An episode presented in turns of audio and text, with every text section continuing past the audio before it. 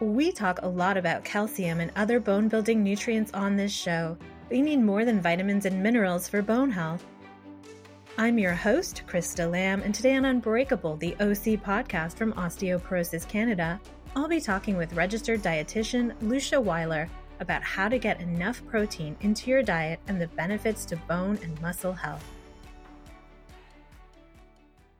Welcome to the show, Lucia. It is so lovely to have you here with us today. It's great to be here, Krista. Thanks for having me. So let's start. We're going to talk about protein today. So there are animal and plant based sources of protein. What is the difference between the two nutritionally? Okay, that's a great question. Animal based proteins come from animal foods such as meat, poultry, fish, eggs, dairy, milk, and yogurt. Animal based proteins generally are considered complete proteins because they contain all the nine essential amino acids that we need to get from food in sufficient quantities. So, animal proteins tend to be more abundant in complete proteins, making it easier to get all the amino acids your body needs. Plant based proteins come from plant sources. Most plant proteins are missing one or more essential amino acids, and because of that, they're sometimes called incomplete proteins. But it's important to know that a variety of plant sources eaten throughout the day can provide enough of the essential amino acids and they become complete plant proteins when combined.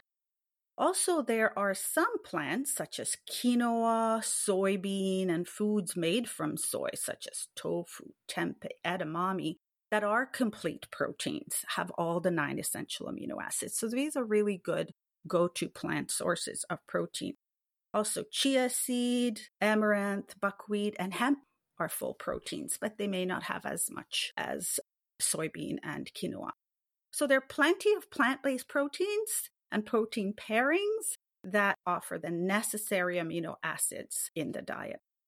So, bottom line, when you choose plant based or animal based proteins as your main source of protein, making sure that you get enough high quality protein throughout the day is what matters most.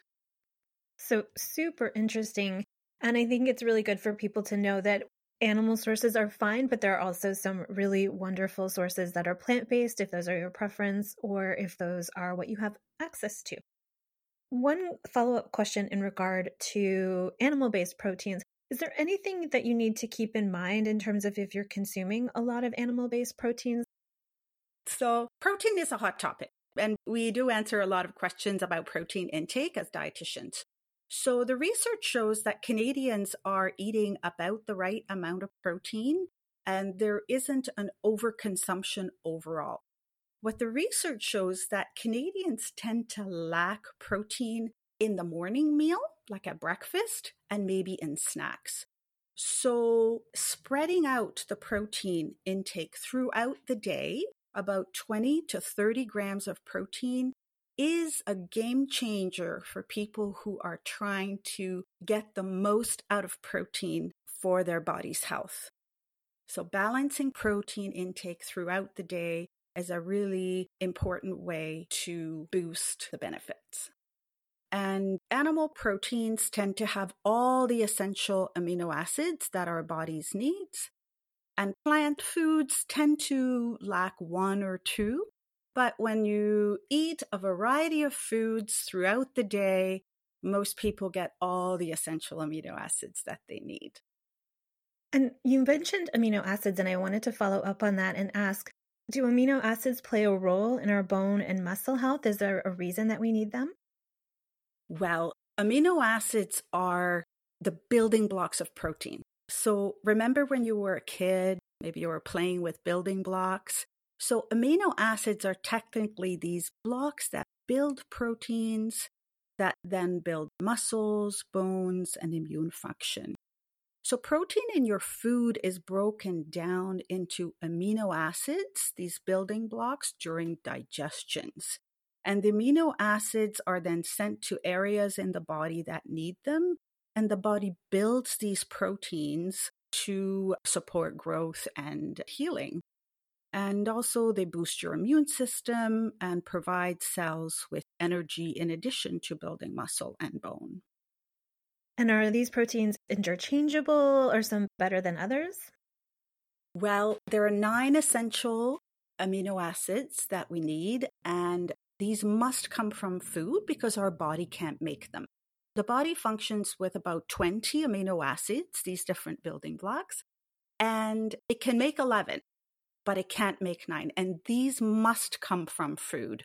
So, by eating a variety of foods that are nutrient dense and contain essential amino acids, like lean meat, fish, eggs, Greek yogurt, plant based proteins like tofu, they all contain these nine essential amino acids.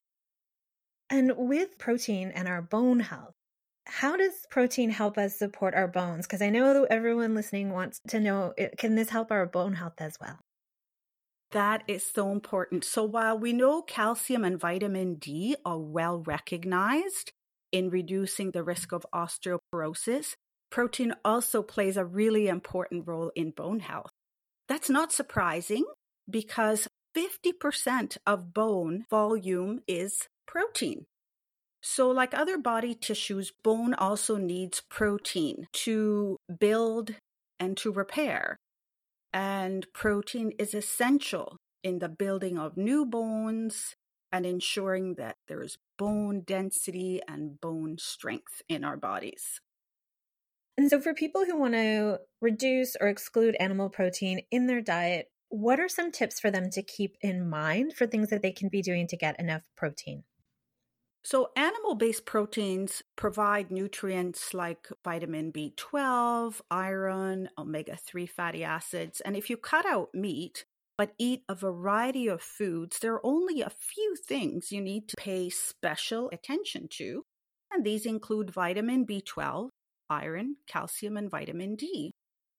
You have many different options to get enough protein on a plant based eating pattern. There are many vegetarian sources of protein like beans, lentils, dried peas, tofu, and foods made from it like tempeh. Also, nuts and seeds are great sources of protein.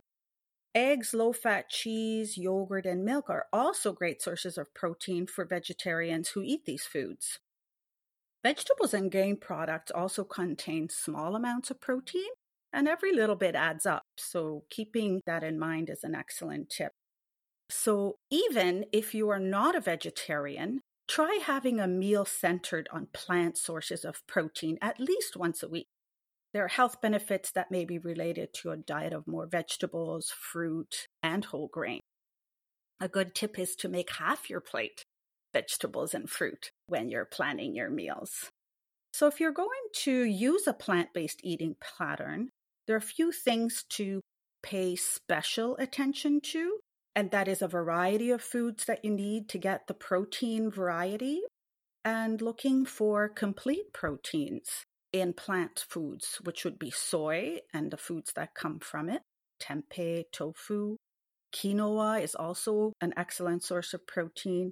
Hemp and chia seeds are also complete proteins, which means they have all the nine amino acids that our body can't make. So, for someone like myself who I love quinoa, but I've often heard people say, oh my gosh, quinoa, it doesn't taste very good. Is there anywhere you recommend for people to get recipes or things to find, you know, healthy ways that might be tasty too to get that protein into their diet? Oh, quinoa is such an easy grain to cook, and there's so many terrific recipes. So, my recommendation would be to go to credible sources for recipes that are tried and true so, great recipes are on Health Canada's website, Osteoporosis Canada's website, and any dietitian tested and approved recipes are also really easy. So, the way I love to make quinoa is just cook it up and then have it ready. You can mix it in with salads or some lean protein to it, some vegetable, and make a really great food bowl with a bit of dressing. So, that's an easy way to incorporate quinoa into your meal.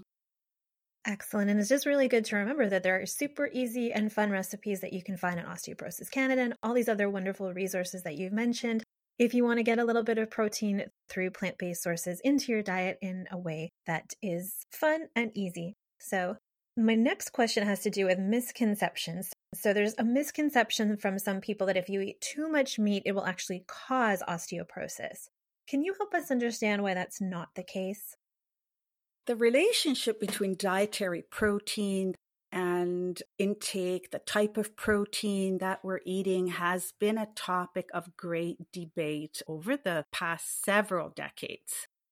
So, the National Osteoporosis Foundation commissioned research, an in depth systematic review of a lot of studies to further understand the relationship between the protein intake and bone health and assessing the significant differences in plant versus animal proteins. So, the state of the art science does not support that consumption of one type of protein is more advantageous on bone health than the other. So, there are no adverse effects of either animal or plant protein on bone health. So, further research may be needed to expand on this finding, but the key message is to get enough and enough of a variety of proteins throughout the day to meet the body's need for building healthy bones, muscles, and generally good health. And I think that that'll be a really helpful thing for people to remember because it is so great if you're able to get some protein throughout the day. And I think you always feel a little bit better if you've had that boost of protein in the morning. Absolutely. And it's a, a, game changer on many levels. So, balancing protein throughout the day is a big tip. So, let's talk a little bit about getting a balanced meal. Are there things that people can think about when they're deciding how much protein to have with their meal?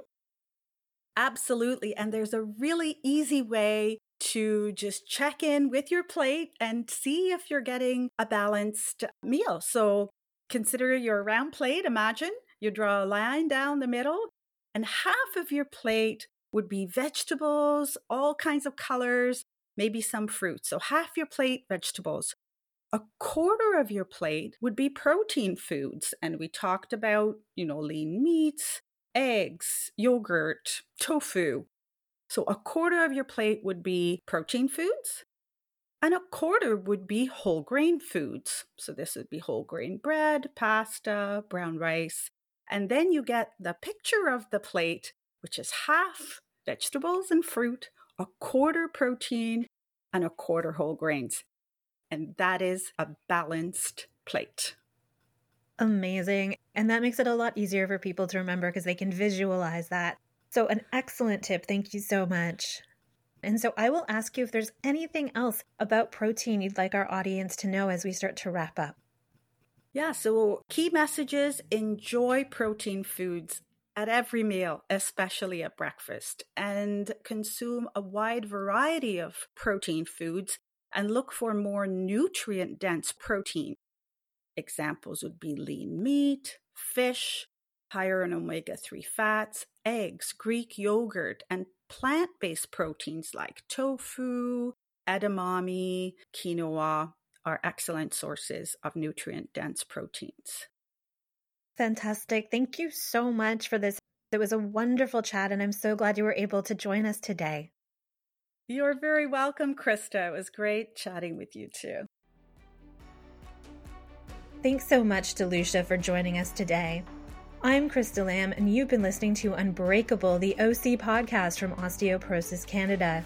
Today, I've been speaking with registered dietitian Lucia Weiler about the importance of protein. If you'd like more information on osteoporosis, visit our website at osteoporosis.ca. If you have questions or comments about this topic or about our podcast, reach out to us on our website or via social media. You can follow us on Instagram and Facebook. Enjoying the show? Hit subscribe in the podcast provider of your choice. Thanks for listening.